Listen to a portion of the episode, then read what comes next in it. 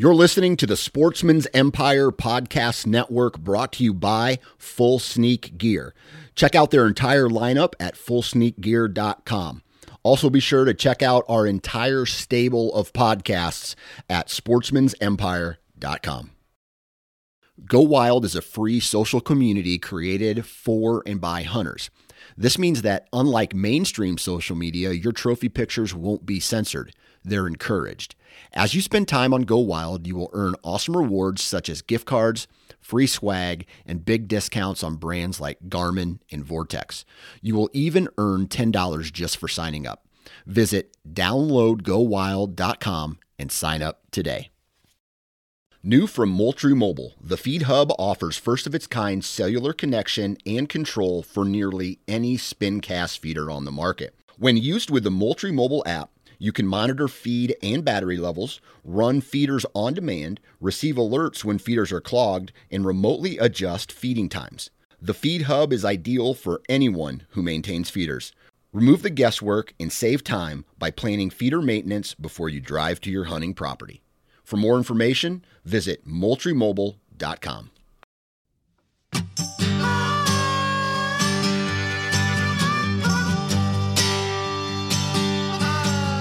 Welcome to the How to Hunt Deer podcast, which is brought to you by Tactacam. This podcast aims to educate those who are interested in becoming deer hunters, brushing up on essential skills, or maybe just adding a few new tactics to the toolkit. Here we cover a variety of topics that are going to help you be more confident and successful in the field while you're hunting deer. Thank you so much for tuning in with us this week, guys. It is officially, I can say it now, it is officially deer season. Our season came in here in Georgia on Saturday. Now, I have not gotten into the woods yet. But I can tell you, I'm getting pretty fired up. I have been shooting my bow a ton. I have been, uh, man, I'm actually sitting here looking at several bins of hunting gear that I've broken out that may not have seen the light of day since last uh, since last hunting season. So I'm kind of going through everything. I'm gonna I'm gonna just keep it super minimal at the beginning of this hunting season. You know, I'll be honest with you, I didn't have the chance to do a ton of postseason scouting last year uh, or, or really any at all, especially on the new lease that I picked up uh, right before turkey season.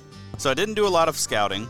Uh, I haven't done a lot of summer scouting, absolutely, just because uh, busyness and, um, you know, not really wanting to be out there with the snakes and ticks and, and all of that, man. Summers for me are much more for uh, family time, getting stuff done around the house, taking my family on trips, doing fun stuff uh, so that when fall rolls around or when spring rolls around, I can do the things that I want to do. We can hunt uh, without having to worry about you know honeydews around the house or hey, have I spent enough time with the kids? Like I can be really confident.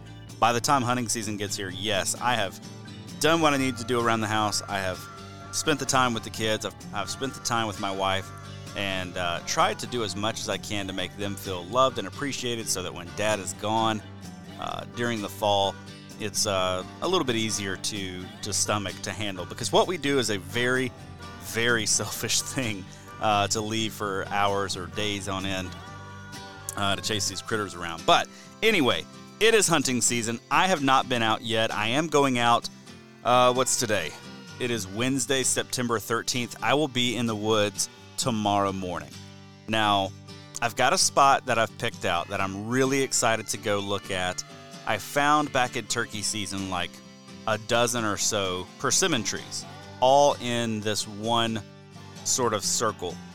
Now, about this lease, it is almost entirely pine trees. I pulled up my onX and I turned on their deciduous tree layer, which makes it really, really easy to, to figure out exactly where you know, some other kinds of trees are, especially if you're in a pine dominated area like I am. When this place was clear cut not too terribly long ago and pines planted, you know, 15 years ago or so, they took everything off of this place. So there are some spots that I found on onX where, you know, there's a couple of clusters or maybe some individual oak trees or or, you know, deciduous trees of some kind that were not holding foliage during the winter. So what I've done is gone in and marked every single one of those spots. This place where the persimmons are that I found back in turkey season uh, is not far from a one of very few transitions that is visible from a map uh, here on this lease. And that transition is entirely oak trees. It is it is like a, a straight line in the woods. There's no creek there. There's there's no other reason for this line to be there other than they just decided that was the line that they were not going to cut when they sort of cut everything else out. So this persimmon patch, I guess you could call it, is kind of up on a hill. This uh, the terrain right there creates a little bit of a saddle just down the hill from the persimmons. Then there's this line of oak trees. Then there's a big ridge up to the, I guess it would be the south of, of all of these oak trees. So I'm going to get in there tomorrow morning. I've not been in there with a tree stand on my back. I've not been in there to actually scout for deer. I've been in there turkey hunting. So I'm going to get in there tomorrow morning, probably go in right at gray light, climb a tree, and just see what I see. There's a food plot not too far from there. There are persimmons. Uh, I know the trees were holding. I don't know if they're falling yet, but I bet you if they're falling, they're going to be drawing some deer. And then I've got oak trees down in that little bottom. And to top it all off, there's the saddle right there where I'm going to be, you know, catching hopefully just some funneled natural deer movement. And then you've got the ridge. It's a north facing ridge. And so I'm hoping, you know, this time of year the deer are likely bedded on that north facing ridge, trying to get out of the sun, trying to catch some of that wind. The wind should be out of the north tomorrow, so I'm going to be threading the needle a little bit when it comes to potentially getting winded, you know, between the, the wind coming out of the north and then the uh, thermals pulling back up that hill. So it could get a little sketchy. I could blow some stuff out, but I've never been in there, so I just need to take the risk. I need to get in there, do kind of an observation set in the timber and see what I can see, see how the deer are using this area. And I have really high hopes. I, I feel pretty confident in this in this spot that it's it's at least a good spot to start. I'm gonna have a couple of cameras in the bag with me though, uh, a couple of reveal cell cams. Uh, I'm gonna be using the Lodi pack tomorrow. Kind of keep things pretty minimal. Smaller pack made by Huntworth. Uh, fits a couple of cameras in there real nice. Fits my water bladder in there real nice. My sticks and my uh, saddle platform go on the outside and fit really, really well on there.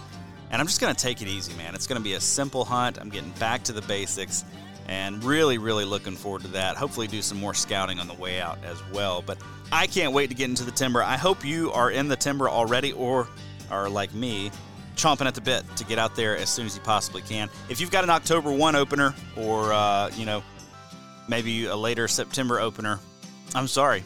It's just it's it's just the way that it is. This is this is going to be the earliest that I have ever gotten to hunt. I've never gotten to hunt early September uh, quite like this, or even mid September, um, quite this early. With Wisconsin typically opening up, you know, the third weekend or so of of September. So Anyway, all that to say, I'm fired up. It's deer season. You should be getting out in the woods or doing something to help you next time you are out in the woods. But we've got a good episode for you today. I was able to catch up with Nate Sellers.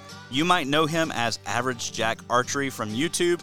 Um, I had him on a couple of years ago when we talked about selecting the right bow for you and selecting the right bow accessories. We actually did two separate episodes, both of them very, very good. If you're looking at you know maybe maybe making some changes to your archery gear or maybe buying a new bow or maybe getting some new arrows those are really really good episodes that you should go give a listen to because Nate is a no nonsense kind of guy he's budget minded and so like he's not going to put you in a $1500 bow if that's not what you have the budget for and not what you're looking for and so he uh, in those two episodes he really helped us out as far as you know getting us in high quality equipment that's going to serve us well at a price that almost anyone can afford or at least save up for. In this episode, though, he breaks the news he now works for Huntworth, which, as you know, is uh, one of the sponsors of this show. And his job at Huntworth is to wrangle folks like me that are content producers who are sponsored by Huntworth. So I get to work with him in this whole new way, which is incredible. So in this episode, we talk a good bit about Huntworth and everything that they've got coming out. They've got a whole slew of new products. They've got updates to their website that make it easier than ever to find the gear that you need. And man, do not sleep on Huntworth. Like if you're a guy thinking that you've got to go out and spend a ton of money to get high quality camo, you got to give Huntworth a look. They're making really, really good gear. And actually, the first time I ever heard of Huntworth was when I saw Nate doing an average Jack archery video highlighting some Huntworth gear. And you'll hear us talk about it in this episode. He had the same reaction that I did when I pulled my first bit of Huntworth gear out of the box, thinking, man, this is high quality stuff. Like, this is really good quality. They are making absolutely premium camo. That is, I don't know, a third the cost of, of what you could spend with some other brands, half the cost of what you could spend on some other brands, maybe even less. Anyway, if you haven't already, go check out huntworthgear.com to see their full lineup of products. Go find Nate on YouTube, Average Jack Archery. If you are in Pennsylvania, look up his uh, look up his new bow shop that he they've been open for about a year now, I think it was. Uh, Average Jack Archery. And as this episode goes on, if you think of any follow up questions that you might have for Nate, uh, one, feel free to reach out to him if you want to, but also send those to me because I'm going to have Nate on again soon. So if you're wondering about Huntworth camo, if you're wondering about archery, if you're wondering about tuning your bow, if you're wondering about archery gear, whatever it is, shoot those questions to me. I'll get Nate back on. We'll talk about those things. But for right now, let's have a quick word from our sponsors and then we'll jump right into the show. Get ready to share your hunt this season with the Tactacam 6.0 point of view camera. Featuring a built in 1 inch LCD touchscreen, one touch operation, weatherproof housing, and mounts to fit any style of hunting the Tactacam 6.0 is sure to simplify the self filming process for you and make sure you have high quality footage to share with family and friends. The 6.0 features up to 8x zoom, new image stabilization technology that takes the shock out of the shot and lets you capture crystal clear 4K 60 frame per second footage. Now through September 21st, you can get a 6.0 camera, a stabilizer mount, a clamp mount, and a bottle of scrape fix for just $355.99. To learn more or pick up your 6.0 today, head over to tactacam.com. If you want to create more memories and fill your freezer while you're doing it, the onX Hunt app is a must have tool in your arsenal. With major new aerial imagery updates with historic look back, high frequency imagery, and even the ability to order your own custom imagery, the onX Hunt app has solidified itself as the leader among mapping systems. Now, this is all on top of the public and private land ownership info, the ability to use this app with no service, and the unmatched reliability that you have come to expect out of the onX Hunt app. You can try the onX Hunt app for free for seven days. Just go find them on the App Store of your choice, or you can go to onxmaps.com to learn more. The archery opener is right around the corner, and you can hunt in comfort this season with camo from Huntworth. They make high quality technical camo at a fraction of the price of other brands. My personal favorites for the early season include the Durham lightweight pants, which are rugged and durable, but also lightweight and breathable with just the right amount of stretch where it counts, and the Gadsden quarter zip hoodie, which is made to be breathable and moisture wicking. To make building out your kit simpler, the Huntworth website now features their new system builder. This tool will help you grab the right camo no matter what season or species you're hunting. To check out their full camo line, head over to huntworthgear.com. Now let's get into this week's show. All right, joining me for this week's episode of the podcast is Mr. Nate Sellers, or some of you might think of him as Mr. Average Jack Archery. Nate, what's going on, man? Not much, man. We're just we're just living the dream over here just in Central living, PA. Just living the dream, man. Uh, I'm I'm pumped to have you back on the show.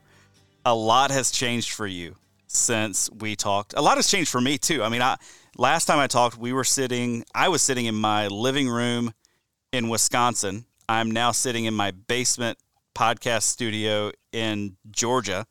Uh, so that's a weird thing. But then you've had a whole bunch of weird stuff too, man. So why don't you why don't you give us a little bit of an update?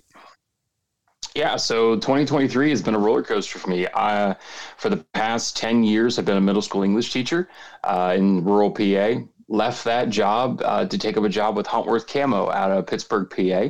Uh, so I work as a uh, media and marketing coordinator for them, do a lot of different things, wear a lot of different hats. But my main, I'd say the main source is as uh, managing everything from you know our television show, you know, sponsorship to our podcasters to our uh, our YouTubers and everything else in between. Do a lot of stuff uh, in terms of product testing. Obviously, you know, I've done that the past couple of years as a freelancer for Huntworth, but it's really cool to be brought on board as a full time uh, person. I do work remotely. I still live in Central PA, and I commute down to Pittsburgh a couple times a month. You know, make sure touch base. We're all on the same page with a lot of things. Um, but yeah, so that was a a huge step from the public sector into the private one. Uh, and uh, also in 2022, which led into 2023, we started an archery shop, uh, Archery in Philipsburg, PA. Uh, so we're a full pro shop and range. We deal with uh, Elite and Mathews and Bear bows, 10 point Wicked Ridge crossbows, uh, all bunch of arrows and broadheads, everything you possibly want. We got a six lane indoor range, 20 yards. So we've we've come a long way since we started that in July of 2022. Um, it's doing very well. Uh, we're working our tails off nights and weekends after the nine to five grind, if you will. Uh, but it's it's it's cool. It was it was something. It was a niche that was needed in our area, Central PA. We had a lot of shops closed, retirements. COVID, you know, numbers not being good, whatever it may be.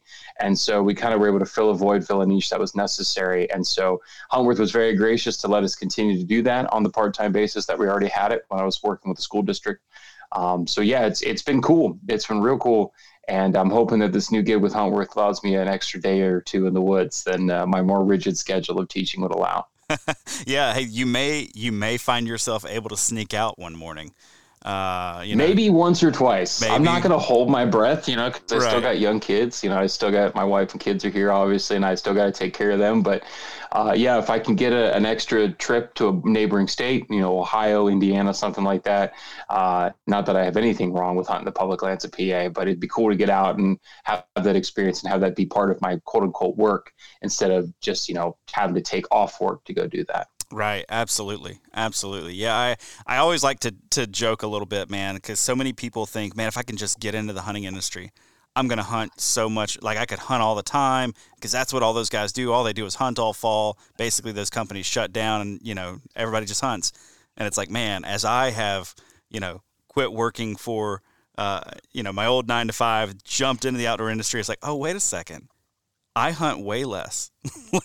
like I do not way hunt, less. Yeah, I do not hunt nearly as often. Now, when I do hunt though, it's like I left for 2 weeks and I've been hunting for 2 weeks and I had a camera guy with me for 2 weeks and I you know, it's like there's a lot in that. But it's just not the same. It's not it's not quite as often that I'm like, "Hey, I'm just going to this weekend I'm just going to do it." Yeah, well, and that's the that's the number one question I get about the shop all the time. It's like, oh, you're a shop owner, right? You must shoot your bow like all the time. No, on the contrary, it's the moment you get into a shop is the moment you stop shooting your bow.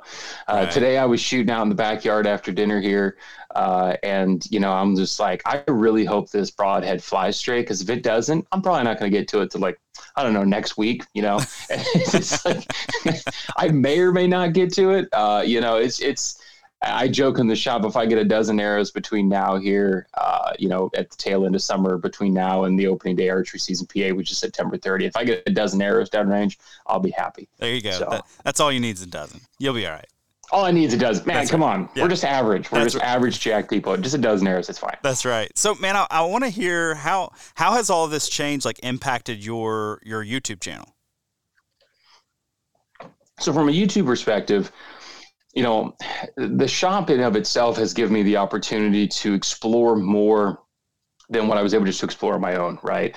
Um, now, granted, a lot of the stuff that I'm able to get my hands on and, and work with is stuff that I'm purchasing for stock for the shop, right? So it's not like it's it's raining down now, right? You know, companies just handing me free stuff left and right. To, that that is not happening. I'm buying that stuff, right? Um, but it's cool that I get to then I get to work on it, I get to see it, and also even more important that I get to kind of keep a constant finger on the pulse of you know what the guys in the community are looking at. You know, are they looking to upgrade this year? Are they looking just to put the money and string cables into a 5, 10, 15 year old bow?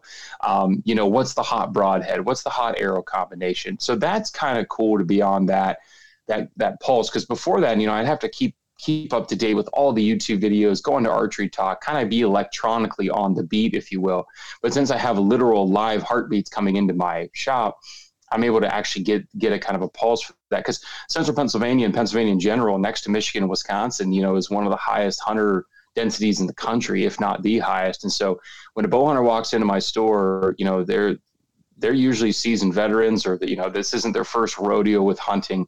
And so they've done their research right? Very rarely are they just walking into my shop and be like i know nothing. Sell me a bow. Usually they're very seasoned. They've been reading they've been researching. And so they come with that knowledge that then i get to kind of feed off of and see what are people gravitating what's the hot bow right now? What's the hot uh, price window? What's the budget right? That kind of stuff. And so that's really cool.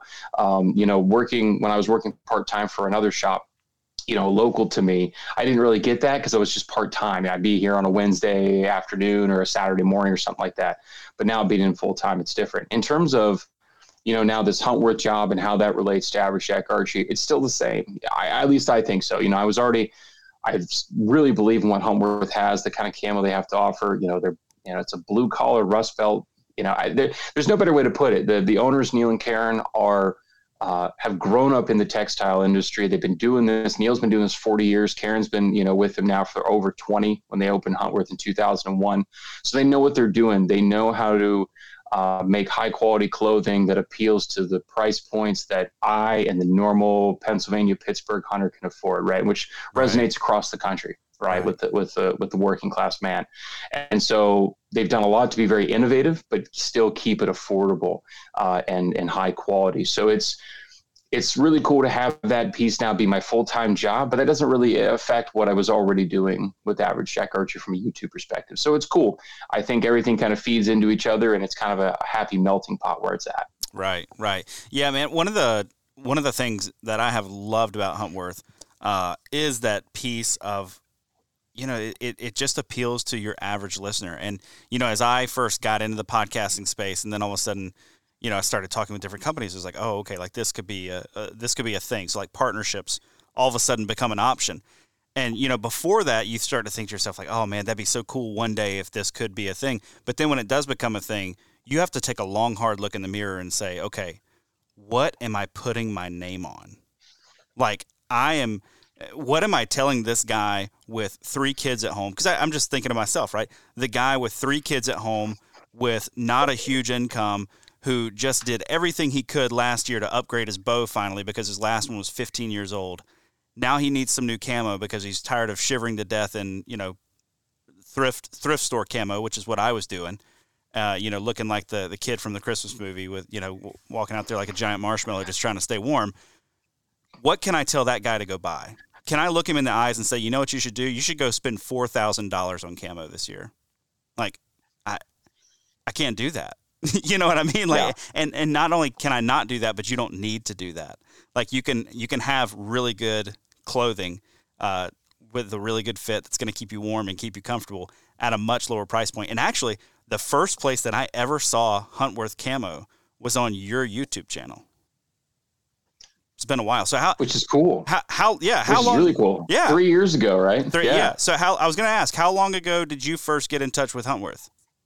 I think it was three years ago. It was in the wintertime. Uh, I had I had Huntworth reach out to me. Uh, one of their one of the people that work for them in the in the marketing side reached out to me and was like, "Hey, you know what you what you offer on the YouTube sphere, which is just good old fashioned, honest to God work, is something that I think we'd be interested in."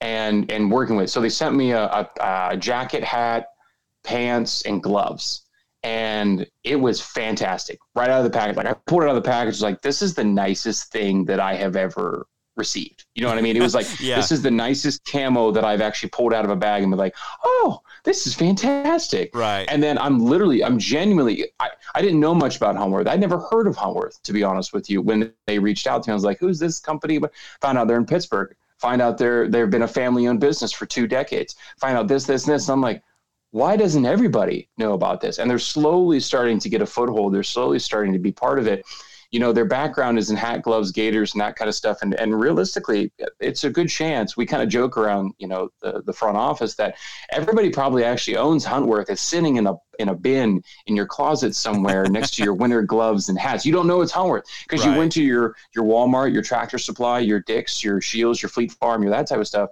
And it's a good chance you'll find Huntworth accessories, their hats, their gloves, and and their gaiters uh, which they've been known for for years. But really, within the past five to seven, they've branched out into the, the coats and the pants and the bibs, uh, and they have just done innovative stuff with the patterns they've created, the target and the disruption. Um, and you can get an entire outfit of their heavyweight stuff uh, for like 600 bucks, right. which is still a lot. Let's be clear, that is still a lot of money, but it's right. going to cost you a thousand of KUIU, First Lite, Sitka, and that's just for the outer layer. You know, if you throw in your base layer, your hats and your gloves, you're still under 700 bucks, 800 bucks for what would still only be one and a half, two garments from other premium brands. And and you know, and everybody's like, okay, well, where are they cutting corners? That's a big question I get all the time. How do they cut corners? They're not actually. They it's it's all in how you source it right? It's all in how you're sourcing the product. Neil, like I said, Neil and them have been have been sourcing stuff and materials for over 20 years. In his case, over 40 years, uh, working in the textiles. So they know how to get things through the right production, cut out a lot of the fluff that you get along the way, and it ultimately results in a and less cost to the consumer. Um, and they wouldn't still be in business if it was garbage stuff. Right. Like you can't have a business in today's world last for 20 years, you know, oh. and, oh. and have it be crap. Especially not in a, in a, in like the hunting space in camo. Like there are a lot of companies that come oh. and go and, in that space. It feels like, so you're not going to hang on for two decades without, without good quality stuff. No, the hunting community will rip you to shreds. Right. You know, as soon as a, a, as soon as a zipper breaks, a seam pulls out, oh, it's garbage. The whole thing's garbage, right? That they will rip you to absolute shreds. Right. Um, and so for them to still be doing what they're doing, um, have the the the base that they do, um, I think it can only continue to grow. I think they're doing a lot of really highly innovative stuff, um, and it can only go up from here. Yeah, man. One of the cool things that I have really liked recently, and I'm glad they added it to the website, is uh, the system builder. So where you can go onto the website now and you can kind of pick out like what species or what you know temperature range or season, I guess you could say, you're going to be hunting, and it helps you find and locate those clothes, those, those, pieces. And that for me has always been like a like ah, uh, what do I you know what do I need for for this specific thing. Uh, especially when I first moved up to to Wisconsin. So I came from the deep south originally, like near the Gulf Coast of Al- in Alabama. So moving from there to Wisconsin, like I don't know what I need. So I literally walked into a thrift store and just bought like every big thing I could find.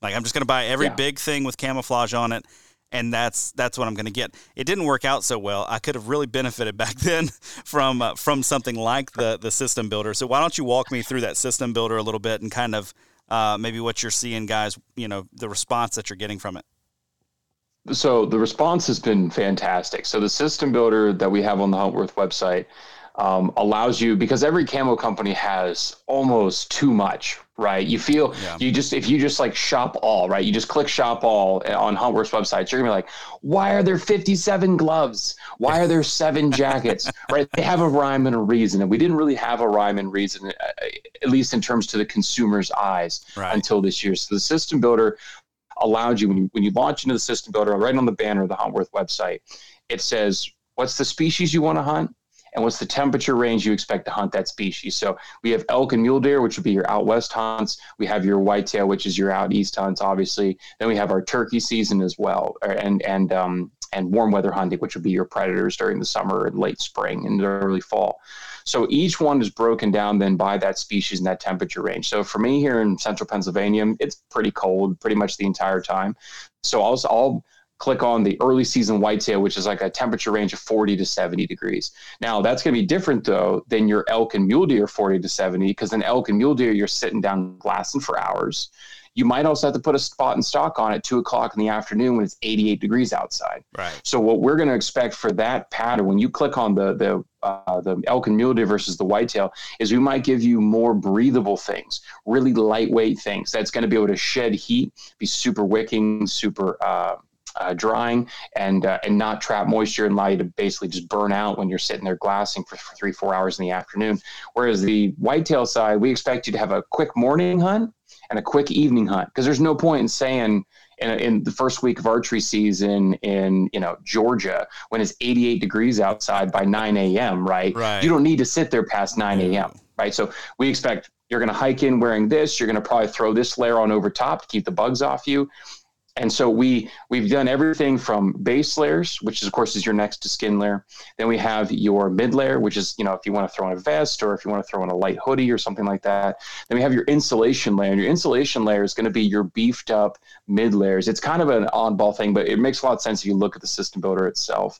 Um, and that insulation layer is obviously going to be more toward your midweight and heavyweight stuff where you're trying to shave down on bulk and have easier layers to walk in with. So, you know, if you want to wear a vest, if you want to wear a Sherpa line hoodie like our new Grayling, um, which has the heat boost graphene in it, um, that'll allow you to walk in without having all the extra bulk, stay warm but not overheat. So it's all mapped out there in that system builder from top to bottom. Rain gear, gloves, hats, everything's there, broken down by that species and season.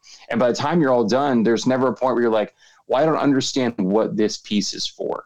You know exactly what that piece is for, exactly what temperature range. Is it windproof? Is it waterproof? Does it have a hood? Not have a hood? What's the technology that goes into that garment? Um, and then from there, and even before you get to that, you know, we we ask which pattern do you want to shop? Do you want to shop our disruption? Do you want to shop our Tarnen? So the entire time you're not looking at two different patterns. You're only looking at one, and you know exactly how that piece is going to look as you wear it on your body, and and you can have that confidence even before you you purchase it to know exactly what it's going to look like and how it's going to come together. Right. When so you mentioned the the patterns there. What what's been your go to? I have uh, so I've I've only got the Tarnen pattern, uh, but I have worn the Tarnen from Alabama to Georgia to Iowa to Wisconsin. I've hunted in the snow with it. I've hunted in the rain with it. I've hunted late season, mid season, early season, spring for turkeys. Uh, hunted turkeys in the snow this year in it when I, it wasn't supposed to snow. Uh, it still kept me pretty warm, so I was really happy with with that. So like it has been a great all around pattern. If you had to pick one though, like what what would be your go to? Oh, I'm not allowed to pick. I'm oh. but I, I, from a, from a, so, so you, um, you know, when, when you know, when you say when you look good, you feel good, right? right? So right. like when people want to choose a pattern, they're like, listen, I think I look really good in this. You're going to feel good. Both patterns, disruption, which is more as a digital pattern, right? So um, Tarnen is a horror. The way my the way my brain thinks of it as a horizontal pattern. If you look at it, it's like a horizontal tree bark pattern, um, but it's so much more than that. It's got so much more depth than that. I strongly recommend people go check it out. Disruption is more of a digitalized pattern, but both of them have an incredible depth of field that allows them to work in a tree stand, in a ground blind, on the ground, spot and stalk, waterfowl, out west. Um, I've predominantly worn the Tarnen. Uh, that is the most, you know, they had disruption. And I think a year or two later, they came out with Tarnen. Um, I've worn the Tarnen. Um, if you're not into digital patterns, you gravitate towards Tarnen, right? right. That's just, that's kind of the thing. But um, I've shot my biggest buck to date wearing disruption. So, and this oh, well, year I'm going to pretty much wear disruption exclusively because of that. So, I'll, i flip flop back and forth between the two.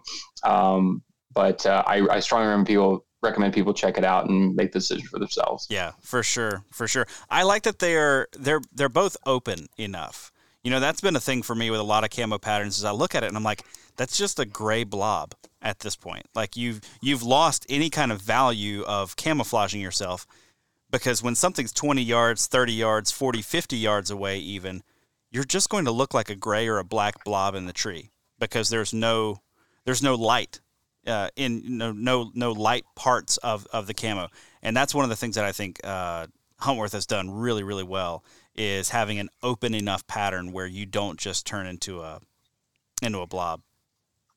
Yeah, it's it's a tough it's a tough line to toe where you want to have up close breakup, which is obviously where we as bow hunters in particular um, really want that. You know, if that deer's at 10 yards, you don't want them looking at you like, oh, look at that giant 8-bit looking guy in a digital pattern camo. You need you need that that total breakup. But then also at 40, 50, 60, 400 yards, you just can't look like a bump on a stump. Right. You need to have even still at those distances. I think both of those patterns do it very well.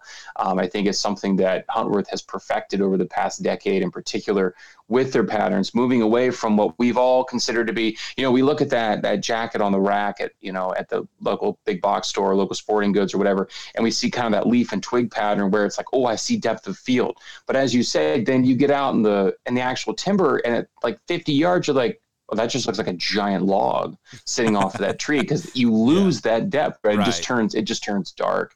And so a lot of people are like, oh, that pattern looks like Tarnen, for example, has a lot of white in it. And people mm-hmm. are like, mm-hmm. oh my.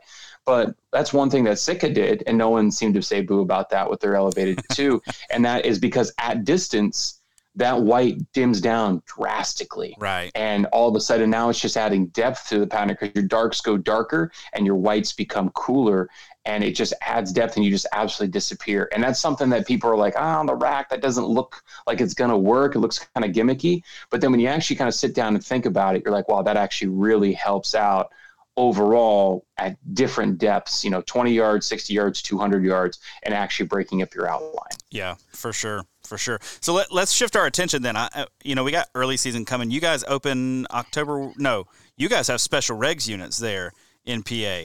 So when are goofy. when are you going to Yeah, open, man? I have no idea. I thought I was going to say you open on this day. I don't have a clue when you open because PA's strange. Yeah, I'm in the uh, I'm in the part of the state though that's a little bit more blue collar and normal. So we Okay. open up usually like the first week of October, which it actually would end up too late. They always open on a Saturday, so we're opening up September 30th, which is the earliest I remember my part of the state opening. Down towards the cities of Pittsburgh and Philadelphia, they open up a couple weeks earlier than us because there's 10,000 does that get hit by cars and they want them shot sooner.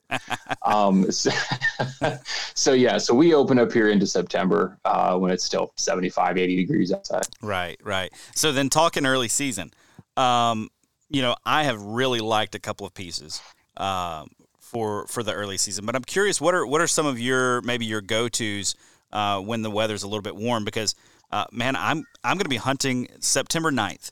As of right now, the forecasted temperature is like 91 for the day. So and, and the low of like 71. So it's going to be hot. It's it's not just going to be like Yeah. oh it's a little warm. It's going to be like I'm not even sure that I want to get out of my car um, because it's so miserable. Uh, so what what are some of the pieces that you would like point guys to when it comes to you know an early season really hot weather kind of situation? Yeah, it's so it's interesting as I've kind of dove into this job in particular, working with other guys that hunt. So like Pennsylvania last year, we opened that first week of October, and we had uh, it was below freezing in that opening day. Oh on my first goodness. Right, so it's like, and you would know of in Wisconsin, it would be Oh, the yeah. same deal, Oh, yeah. too. Like that Yep. first that first week of October, everybody's like, "Oh, the mosquitoes." I'm like, dude, they've been dead for like two weeks. It's Yeah. cold outside. Yeah. Um, but talking with guys, they're like, no, it's like 74 degrees at like eight o'clock in the morning. I need lightweight stuff. So a lot of the a lot of the pieces that Huntworth makes for the early season all work together in being incredibly breathable and wicking. That's a huge, huge part of our thing. So uh, the Durham pants is something that we offer that I, they're like they're like my go-to everyday pants. So we offer them in Tarn and Disruption, but then we also offer them in three solid colors as well because they are that good of an everyday. Heck, I've worn them to school sometimes. You know, they're they're clean and professional looking enough. Incredibly stretchy, incredibly quick drying, and very breathable and very wicking. And so I wear those in turkey season, a boatload. Um, uh, they get a lot of use if we do have an, if, those earlier temperatures or those warmer temperatures in the early season. But of course, anywhere where it's going to be not, if it's going to be 50 and up, you can wear those Durham pants. If you want, if you need a little chill taken off, you can wear our Bangor base layers, which are a typical next to skin blended material. Uh, I'm not a big merino fan. I got eczema and all types of dermatological issues, so it's way too itchy. The wool stuff is. So the Huntworth stuff works out really well for me in terms of regulating temperature, but then not also you know causing rash and itches and that type of stuff. So the Durham pants, and then we have uh, a super lightweight Gadsden quarter zip, which is just a very uh, light. It's almost like a it, has a look of a mesh, but it's actually a hexagon mesh uh, type material. Then that thing you breathe on it, it completely dries out. So you know you accidentally get caught in a rainstorm. You know you just sweat all the way walking to the stand or whatever it be. You know 15, 20, 30 minutes, you're already dried out. So um, the Gadsden, the Durham, if you are going to be in the hot weather, 70s, 80s, 90s, it's an absolute go-to for the early season. Right, right. Those uh the Durham pants, I love those too for a couple of different reasons. Uh number one, that like you said, they're stretchy, like and they're stretchy where it counts. You know what I mean? I mean, you you're, you're walking in and you're you're climbing up in your stand or you're, you know, stepping over a log or you're just trying to get comfortable in your saddle or whatever it is and like they stretch where it really matters and, and keep you keep you nice and comfortable. But the the reinforced uh, seat on them and the reinforced knees, I found is really nice early in the season because I don't like to wear knee pads. I'm not a knee pad guy, but I do occasionally like to you know sit down when in my saddle and kind of put my knees into the tree a little bit. And the reinforced knees give me just enough, you know, between me and the tree, where I'm not feeling like my knees are you know being ground to to pieces or whatever. But uh, Right. yeah, I've I have loved those pants so far, and then the quarter zip, man, that thing that was my turkey season like go to down here was Oh, good. absolutely. I hate having my arms show. I can't I can't do a short sleeve in the woods. I just feel I feel naked. Like I might as well be like waving an orange flag over my head. well, I get eaten alive. That's right. my big thing. Right. Is mosquitoes. Yeah. So, so having something to cover. Yeah, for sure. Yeah, man. Get anything to get get get covered up. But yeah, those are those are two really really good pieces. I I want to talk a little bit about what may be some new uh, stuff coming out this year. I have heard zero right now of what might be coming out from Huntworth for uh, for this season. Is there anything exciting, you know, hiding in the back room that you can that you can share with me? Everything that's in the back room is now out, but it's out as of uh, as of very recently. So we have the Grayling hoodie, which just launched, which is going to be, I think, one of our number one selling garments. And right. the Grayling hoodie is part of our Heat Boost line which our heat boost incorporates graphene, and graphene is a, is a highly conductive, heat conductive material. And we've uh, infused graphene yarn in part of our Sherpa and fleece linings in a lot of our heavyweight garments. So we can shave down on the bulk of the material. So you have a lighter garment, a less bulky garment, particularly for late bow season, you still maintain the same level of warmth as our heaviest weight garments. It's pretty fantastic stuff. And so we actually um, created a piece called the the Grayling hoodie, which is a quarter zip with a full hood. It also has an integrated face mask, so it's just a overall great thing. Has the heat boost in it, and then the material on the outside is a DWR. It's a durable water repellent finish, but then it's also got something we call ActiStretch, and so it is just like the stretchiness material of like our Durham pant, if not even stretchier. So you get a lot of movement on the inside, which is what we wanted because the grayling is intended to be worn as either an outer layer with a DWR on it. Um, so if you are in an environment where, you know, it's 45, 50 degrees, maybe a little bit colder, you could get away with just having the grayling on on the exterior and you can just use that as your hunt. If you need a little extra, throw a vest over top of it. Um, but then also for those of us that live in the Northeast, Midwest, Upper North, where you really are going to need extra insulation, but you want to have all this stretch. That's like our biggest complaint as bow hunters. Is I put on all these layers and then I can't get my elbow up to draw my bow. Right. Well, since that grayling is so stretchy on on the exterior, it doesn't matter how many layers over top you pack on it. It's not going to get bogged down. It's still going to allow you to stretch and draw your bow, but still have an incredible amount of warmth in that heat boost graphene uh, uh, Sherpa lining that's on the inside. So, just a really well done, really well thought out garment. Um, I'm going to see a lot. I don't even. I haven't even gotten to play with it yet. That's how new it is. We did launch it. It's on the website. It is for sale. Sure. Uh, it is ready to go. We do have uh, we do have it in the warehouse, so it is shipping out for folks. Um, but I haven't even put it in my hands yet. But just from the videos I've seen and the and the pieces of material I've touched, it's going to be fantastic. Uh, if it's something that you guys, you know, if you're listening and you're looking for that, actual like warm hoodie, not just like a jersey knit hoodie that you wear, but an actual warm hoodie that you can then use as an insulating layer later on the season, you have to check out the Grayling. Hey guys, just want to take a quick minute to let you know that the How to Hunt Deer podcast is brought to you by Tactacam, makers of the best point of view cameras on the market for hunters and anglers. They're on the cutting edge, making user friendly cameras to help the everyday outdoorsman share your hunt with friends and loved ones. Their new 6.0 camera has a ton of upgraded features this year, but the one I'm most excited about is the new LCD touchscreen. In my mind, that's a total game changer. And one area Tactacam really shines is with their mounts and adapters that are made with the sportsman in mind. If you've tried to film your hunting and fishing excursions in the past, you know how frustrating it can be to get an action camera aimed just right or get it attached to your weapon or in a good spot for a second angle. Well, Tactacam makes all of that a breeze with their line of accessories. This fall, I'll be using their stabilizer mount on my bow with the 6.0 camera and their bendy clamp paired with the 5.0 wide camera for a second angle and to make sure I don't miss any of the action. To learn more and check out their full line of products, head over to their website, tactacam.com. Share your hunt with Tactacam. So you said it's got the face mask built in as well. Uh, oh yeah, the, the face mask integrates huge. Dude, the Shelton midweight hoodie it like goes with me everywhere. I don't care how cold it is. I will find a way to have that midweight hoodie on because of that face mask. Like because it's always there, and I don't have to worry about like, oh wait, which pocket did I put my face mask? Or did I leave my face mask in the car? Like, what did I what did I do with it? You know. So to hear that that, that it's integrated in the new one, that's pretty uh, that's pretty sweet. Yeah, the Sheldon is by far our number one selling like midweight item. It's yeah. huge. It's a waffle grid fleece. It does not have the same heat cap, but nowhere near the same heat capabilities as the Grayling. Right. But as an under as an undergarment in the later season, I'm the same way. I don't care what temperature is. I'm finding a way to wear that thing because the hood is super form fitting. It's cut around so that way you it doesn't block off your peripheral vision. And then even though it's a super lightweight face mask, you know, and the, and the Grayling's not much heavier um, it still is great enough as a gaiter. So I'll put it up in front of me, Where is the face mask. But then if I don't need it, I'll just pop it off my face, wear it around my neck. Yep. And then it actually is just that little bit of extra warmth without having a big fluffy gaiter up around my neck in order, you know, if it's interfering with my bow or something like that. So yeah, the Sheldon is a little brother to the Grayling, and both you could not go wrong with. Right, right. Well, man, I got, I've got, I want to talk about one more thing, and, and then you know we'll leave the camo behind and maybe talk some, uh, some archery or maybe, uh, maybe some hunting plans for this year. Uh, but I was shocked. Okay, I have been a, uh, I have been a um, merino wool guy for several years.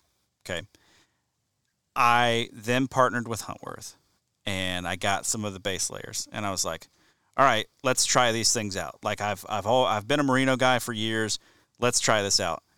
I was blown away with how well the the base layers performed and how close they were to to my merino. Because up until then, like I, I thought for sure, like merino takes the cake. You always hear that, right? I mean, that's what that's what at least the, that's what everybody on YouTube told me was that merino is the best.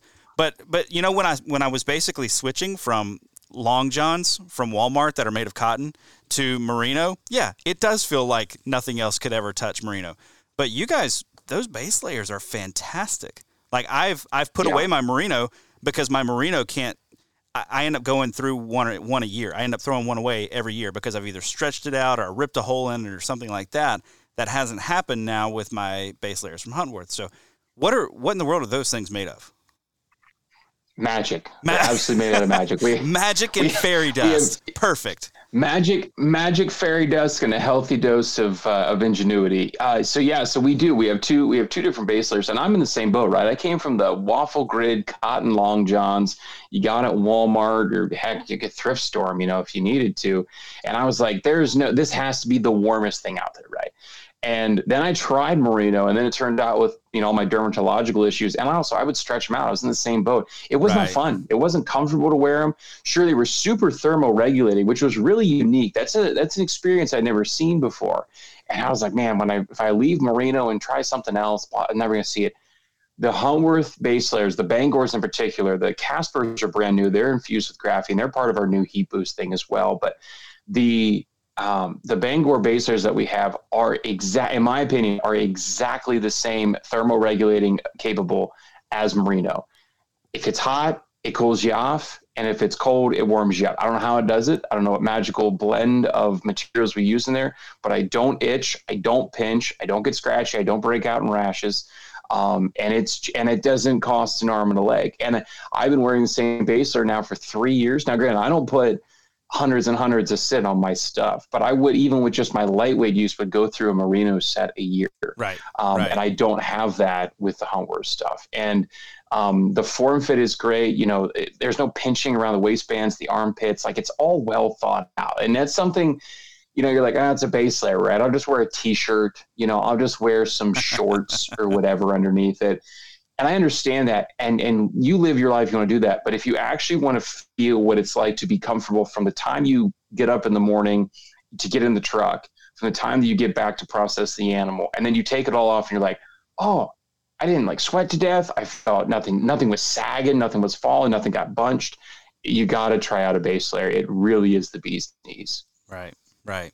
Yeah, I I, I don't think I'll look back, man. I, I was really, really pleasantly surprised with the base layers because um, mostly I'm just too hard on my stuff. Like I'm just I'm really hard on my equipment, and so uh, when they weren't stretching, uh, you know, stretching out and staying all droopy, or you know, for me, I I treat a lot of my clothes with. Um, with with ozone and that's because a lot of times just because i'm on the move it's because i'm on the go it's not like I don't think that I'm really beating every deer's nose out there, but I like being able to pull my stuff out and not smell myself on my clothing. You know, I don't want to smell yesterday's funk on uh, on my clothes anymore.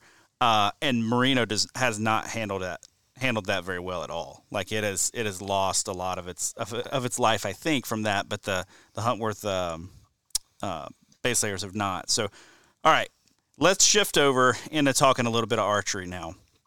I have a confession to make. I have uh, I've not done so well this summer, man. I've not been doing a lot of shooting like I should. Um, I I've still tried to play around with stupid single bevel heads, and I I got to know your thoughts, man. I, I want to love I want to love them. I want to love them, and I want to I want sharpening them to be easy, like people say they are, and I want the heads to be as tough and as durable as people say that they are. But that hasn't been my experience over and over again. Nate, can you save me?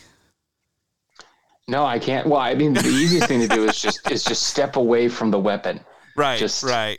Right. Just just set it down and back away slowly and and come back to reality. No, it, so you know, single bevel heads uh, work very well. You know, the whole every area thing. You know, we we could go off into the weeds for eight hours and that and still not touch every piece. But it's very interesting. I, I was listening to a podcast, uh, the Pinch Point podcast by Justin Zarr. There from from yep. uh, Bowhunter Die. Yep and they were talking about how you know all these guys are very obsessed with single bevels are also obsessed with with trying to beef up their arrow weight right and they're like that doesn't make any sense you take the most efficient broadhead possible and then just pile drive on behind it with with weight and stuff like that you really should actually be the opposite direction it should be a mechanical shooter should be shooting a 700 grain arrow and a single bevel guy should be shooting like a 350 grain arrow because that's the efficiency of, both um, but when it comes to the the single bevel stuff, I, I just am not sold. I haven't been sold. I understand it. I get the math. I've seen the videos too.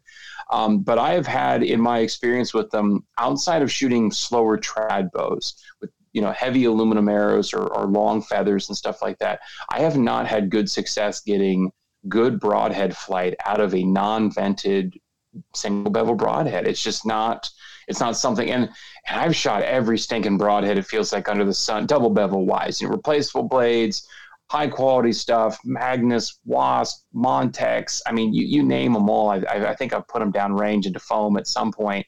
And at the end of the day, they all seem to behave about the same. I, I know what I'm getting into. I know what to expect, right? There's no real surprises. Um, whereas I feel like there are days where I'm just surprised when I'm shooting a single bevel or I've tried to tune a single bevel. Everything's great through paper, everything looks good. And then three arrows are great, and then the fourth one just looks like a fish. So I take that broadhead off, I put it in a different arrow. Now that one shoots like a fish. I'm like, okay, so it's the broadhead. Well, then I take that broadhead and put it back in the first arrow, shoot, and it's a dart. Like, what is going on? And it's just, you know, it's everything's fine, is it? But I don't, and I, I can't, I'm not sold that that is an answer that everybody needs to a problem that may or may not exist. Right. And so I'm stuck with I've stuck with with double bevel broadheads, replaceable blade broadheads. I mean, gosh, you know, I mean, uh, it's yeah. I, I think if um, if single bevels were really an answer, or if I had answers for people that that ended up with being, you know, single bevel is the way to go, I feel like the industry would have figured that out a long time ago. There's way too many smart very smart engineers in the hunting and archery industry that would have figured that out a long time ago. And if it really was going to be um, a suitable need for everybody and, a, and an easy fix, quote unquote, for everybody, I think it would have been just it would have been done 20, 30 years ago. And we'd actually be talking about, well, I, I, don't know if we want to try this double bevel thing. You know, we've all been doing single bevel things, you know, for 30, Tim Gillingham says single bevel for 30 years. Why would we go to this double bevel thing? You know, and so yeah. I, I I'm not convinced. I'm not sold. I don't have much better of an answer for you. Yeah, no, that's good, man. Because uh, as I've as I've come back, and again, I'm like four years into these, like trying them out, ditching them for a while, trying them out again, ditch them for a while, drop another 150 bucks on them, ditch them for a while. No, and, don't even get me started on price. Oh, oh, dude, they're they're outrageous. And then and then I got one set where I was happy enough that I was like, you know what, I'm hunting with these this year. I'm I'm gonna hunt with these this year. Uh, I put two of them through animals that year, and both of them, granted, they're hundred dollar sets of three, right? Both of them came out of the other side of the animal so chipped up that there was no possible way I was going to reuse them. And I, I mean, there it was they were not that it's not going to buff out, right? It's not going to sharpen out. I don't have to just take it back to the stone and just put the edge back on it. There is no edge left, like it's gone. And so that really burned me and that was the last year I shot them on animals. I've I've gone back and tried to, you know, try to try to try them in the backyard and done the whole thing. But every year it's like I get close to season and I'm like, you know what? I throw my hands up and I say forget it. But then I, I see your shirt there. Uh, last year I ended up rocking some Grim Reapers, and I was super thrilled with those. Now I've I had never shot them before.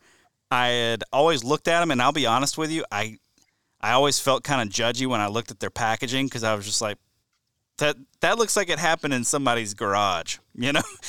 and and, I'm I'm not trying to knock them. I'm just saying, like when I walked by them, I thought, can something high quality come in packaging that kind of looks like my third grader drew a picture on it and they got taped together in a garage. I, I don't know. Uh, but man, those heads are legit.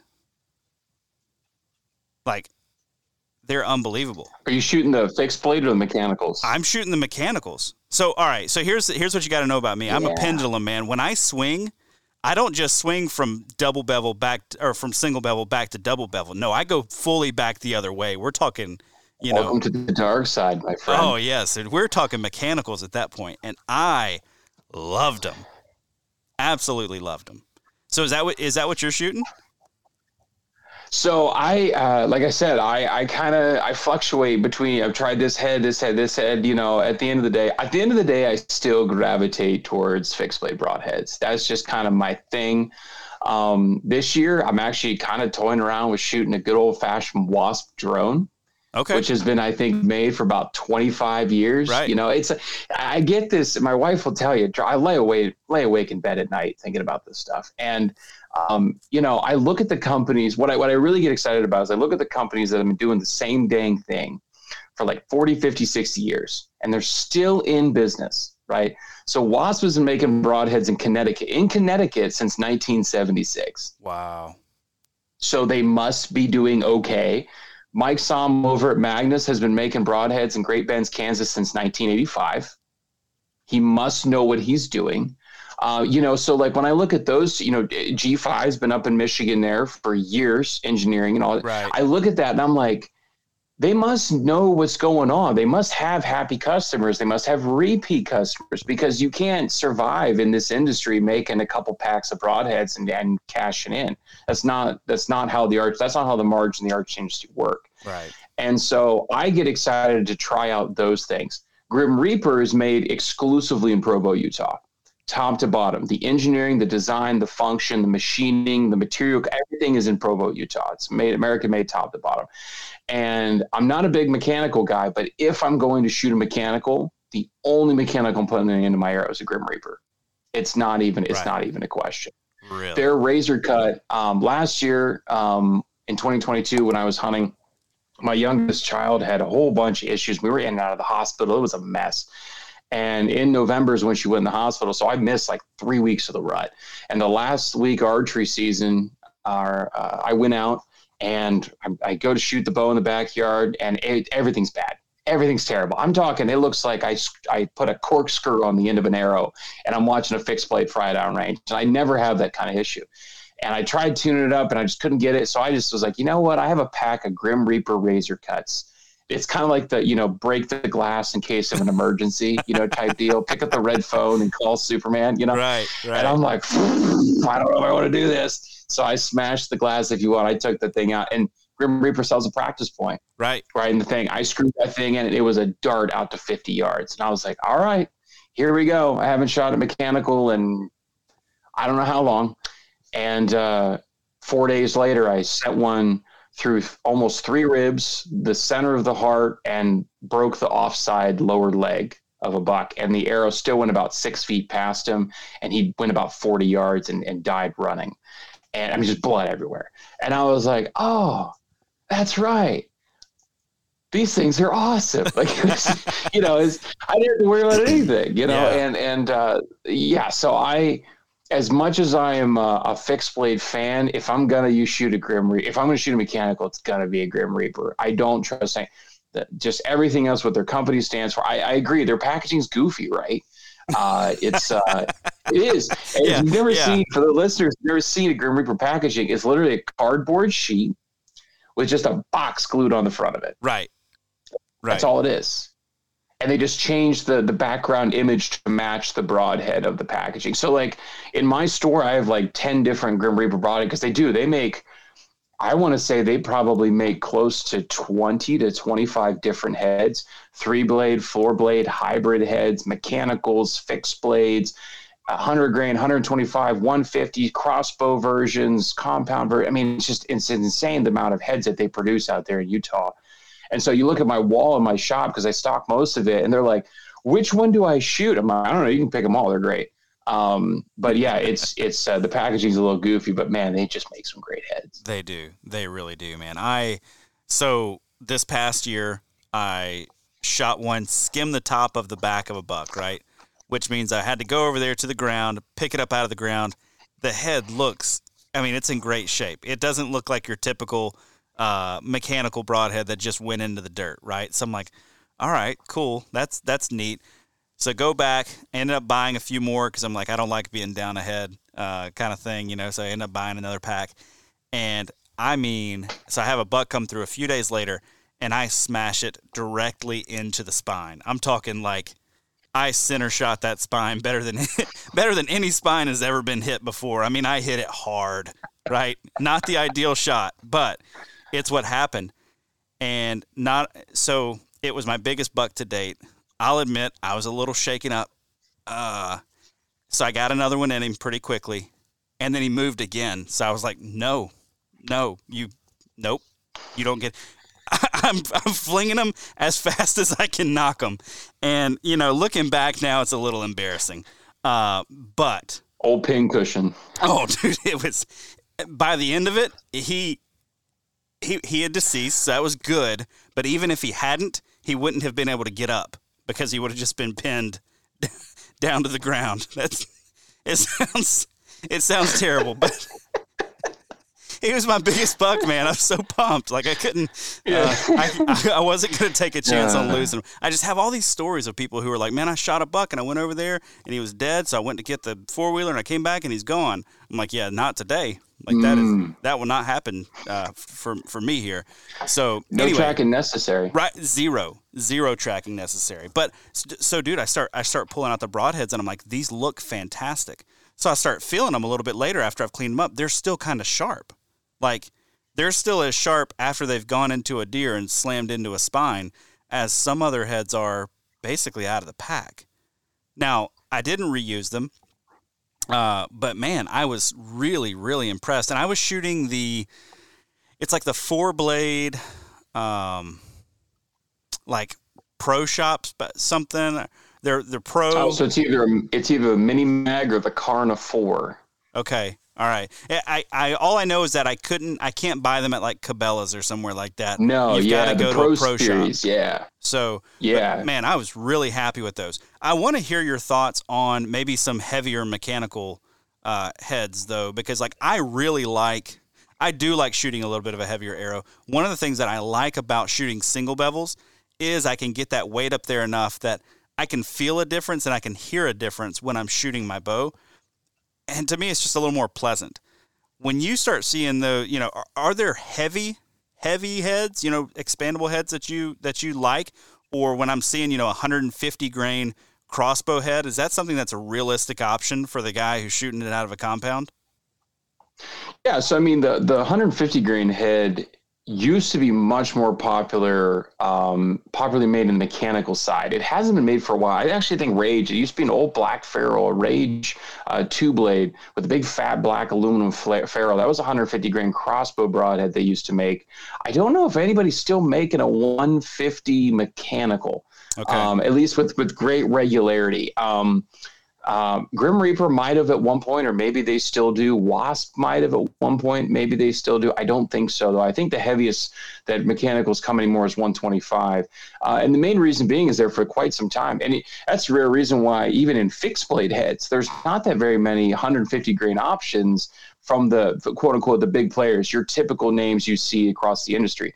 Magnus still has 150 grain in their Stinger and Stinger Buzz Cut. They're launching 150 grain Black Hornet this year, um, Black Hornet Razor. So that's cool. That's still that's been around for for a while. Um, uh, I'm trying to think of who else still makes 150 grain. Uh, Wasp still makes a couple with their sharpshooter and their sledgehammer. Those are two 150 grain, you know, typical double bevel heads. I think they make a single bevel 150 now as well. Um, I think G5 makes one, but I can't say off the top of my head. But yeah, it's just 150 grains there for a while. It got ostracized in the industry from about 2005 to the present, no one really cared anymore um, because everybody was done with aluminum arrows. Everybody was done shooting big, heavy things. We're lighter, faster, you know, all that sort of stuff. So everybody was shooting 80 grain, 75, 85, 100 grain broadheads, you know, try to whatever. And even 125's got a little iffy for people, right, you know. Right. Um, but shoot, I think back to, you know, when I first started bow hunting, and I make it sound like I'm an old geezer, but I was shooting an Alpine micro at like 47 pounds. And my grandfather gave me the Bear Razor Heads, 145 grain, right? I wish they still made 145 grain broadheads. That sounds like fun. uh, 145 had the blue ferrule, you know, it had like a flat, like the tip actually wasn't a point, it was kind of flat and I shot those on 1916 aluminum arrows. And I'll tell you, with four inch feathers, and I'll tell you what, I watched those things zip through deer. I had like a 26 and a half, 27 inch draw length, shooting 47 pounds. And I will never forget watching it. Was a four point, and I'll never forget watching that thing absolutely going, you know, backside of the left side and going right out in front of the shoulder on the other side and stick four inches into the dirt. And I remember, and nowadays, you know, when I when that happened, I was like, oh yeah, that's what's supposed to happen. That's what I saw on TV. Now, as a grown man, I'm like, how did that go through that animal? That arrow had to weigh like 320 grains. Right. Like, what are we doing? But that's, but uh, just you know, that kind of that heavier broadhead, that accidental FOC is what I've kind of called it in my head. That accidental FOC, that accidental, really stout, heavier broadhead up front. I don't see why we shouldn't bring it back you know, and, and kind of make it a little bit more mainstream. But nowadays we have so many insert options too, you know, so we can we can throw 100 grains of brass, we can throw in back end screw weights, we can put a 50 grain aluminum, footers and sleeves and all sort of stuff. So the so we found a cheaper way to add that weight up front, so the broadhead manufacturers don't have to completely reinvent the wheel to get back to 150s and 175s and 200s. Except for the single bevel creators, they're like, yeah, let's do a 300 grain something because they can. Yeah. Right. I don't think the mass. I think the. I don't think the big players, quote unquote, the, the mass producers of the industry are going to do that anytime soon. Yeah. Well, and man, there's value too that I've learned the more I've gotten to travel to hunt. There's a lot of value in having your broadhead be in what would be considered like a normal range, so that if you lose some heads, you need to go buy some. You can't pop into a Walmart in the middle of nowhere, Kansas, uh, at midnight and buy 250 grain broadheads they don't carry them. You're like, don't bother. You know, they're they're not going to be there. So there's some value in having that 100 to 125 range, you know, range weight on your broadhead because you can find something, right? Like you can find right. something to shoot. It might not be your preferred head. It might not be the head that you had on there before, but you can find something to shoot. Whereas if you're going too heavy, you could land yourself in some trouble. Yeah. But so, man, let all right. We've been going for fifty-three minutes now, and I just want to real quick run through maybe what are your plans for the fall. This is this is a weird year, man. Like this, everything has changed for you. Uh, I feel like it's just so night and day from the last time we had a chance to talk. So, what is this fall going to look like for you? So the fall for me, I'm really hoping to head out to Ohio, uh, hunt kind of eastern, southeastern, south, southern Ohio, hunt some public land out there, get some stuff on film, get some stuff, good pictures and stuff done for Huntworth with their camo patterns out in real life scenarios. Go out with a couple other buddies uh, out there, just have a good time. You know, get an Airbnb type. You know, maybe rough camping. We haven't really fully decided yet for, but for a week or a couple of days at least, probably for me more realistically. Uh, but then also, I always head up to, I try to always head to Northeast Indiana. It's kind of my one time a year I get to hunt private land. It's really cool. uh, and uh, so I'll go up and hunt with my good buddy Derek Craig over at New Day Outdoors, longtime Magnus engineer, a great friend of mine. It's where I've shot my biggest buck to date. Uh, of my life is is out there on the farm out there that his family and, and wife's family owns. So Indiana there, uh, possibly an Indiana public land hunt if we're unsuccessful in private definitely a lot of hunts around PA. Um, you know, we we are very blessed with a lot of public here, so I can I can hunt a new spot every single year and be like a kid all over again, just brand new. Uh, and then I'm very excited for the Ohio hunt. I think that's going to be really cool. Um, you know, I know a lot of guys like to go out and chase elk and stuff like that, but just hunting a Midwest whitetail to me just gets me fired up because it's something I, I, didn't really start doing until just a couple years ago. And going from hunting the mountains of PA to hunting ag country deer is a very different situation. Oh man, it is. Yeah. So growing up in the deep south, you know, hunting the pine thickets basically, uh, where you know our only row crops are pine trees down here. So doing that, then heading to the Midwest is like, oh, this is just different. The deer are just they're just more visible. The size of them is just unreal. Like I remember the very first buck I ever shot at in Wisconsin is my first fall there. He comes in behind me and I'm like, boom, you're at 25 yards, you're dead. I draw back, release the arrow, and it goes right underneath him. And I'm like, wait a second, what what just happened? So I ranged the spot and it was 40, which I'm not like I'm not like dead to rights when it comes to guessing ranges, but I was like, he did not look like he was at 40.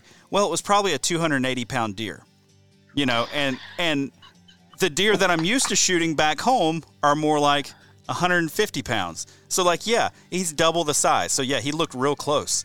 Uh, you know, because he just boom, he was standing there in the middle of a logging road and he's working his way across. Snap decision, way closer than I thought. But uh, yeah, man, very very different. Well, look, thank you so much for coming on, taking the time to do this. We'll have to get you on again this fall to kind of hear maybe how some of these hunts go and uh, learn a little bit more from you on in regards to not only archery stuff, but man, some hunting strategy. I, I wish we could have had a little bit more time to get into that tonight, but I won't keep you all night. Hey, I'm happy to come back anytime, man. This is this is an absolute blast. Have you on. We'll, we'll chit chat about more stuff. Thanks for having me on for this one, though. I, I really do appreciate it. Absolutely. Thanks, brother. Thank you. That's all for this week's episode. As always, thank you so much for tuning in. If you dig this show, be sure to subscribe to this podcast wherever it is that you get your podcasts. If you could leave us a five star review, I would very much appreciate that. While you're at it, you can follow along with my outdoor adventures on Instagram at How to Hunt Deer. That's also the best way to get a hold of me. Suggest topics that you want to hear, guests you want to hear from, or questions that you'd like me to explore on the show. Big thanks to our partners Tactacam, Huntworth, and onX. Please go support the brands that support this show and help me bring you great content each and every week. If you're looking for more outdoor content, check out the sportsmensempire.com where you're going to find my other podcast, The Wisconsin Sportsman, as well as a ton of other awesome outdoor podcasts.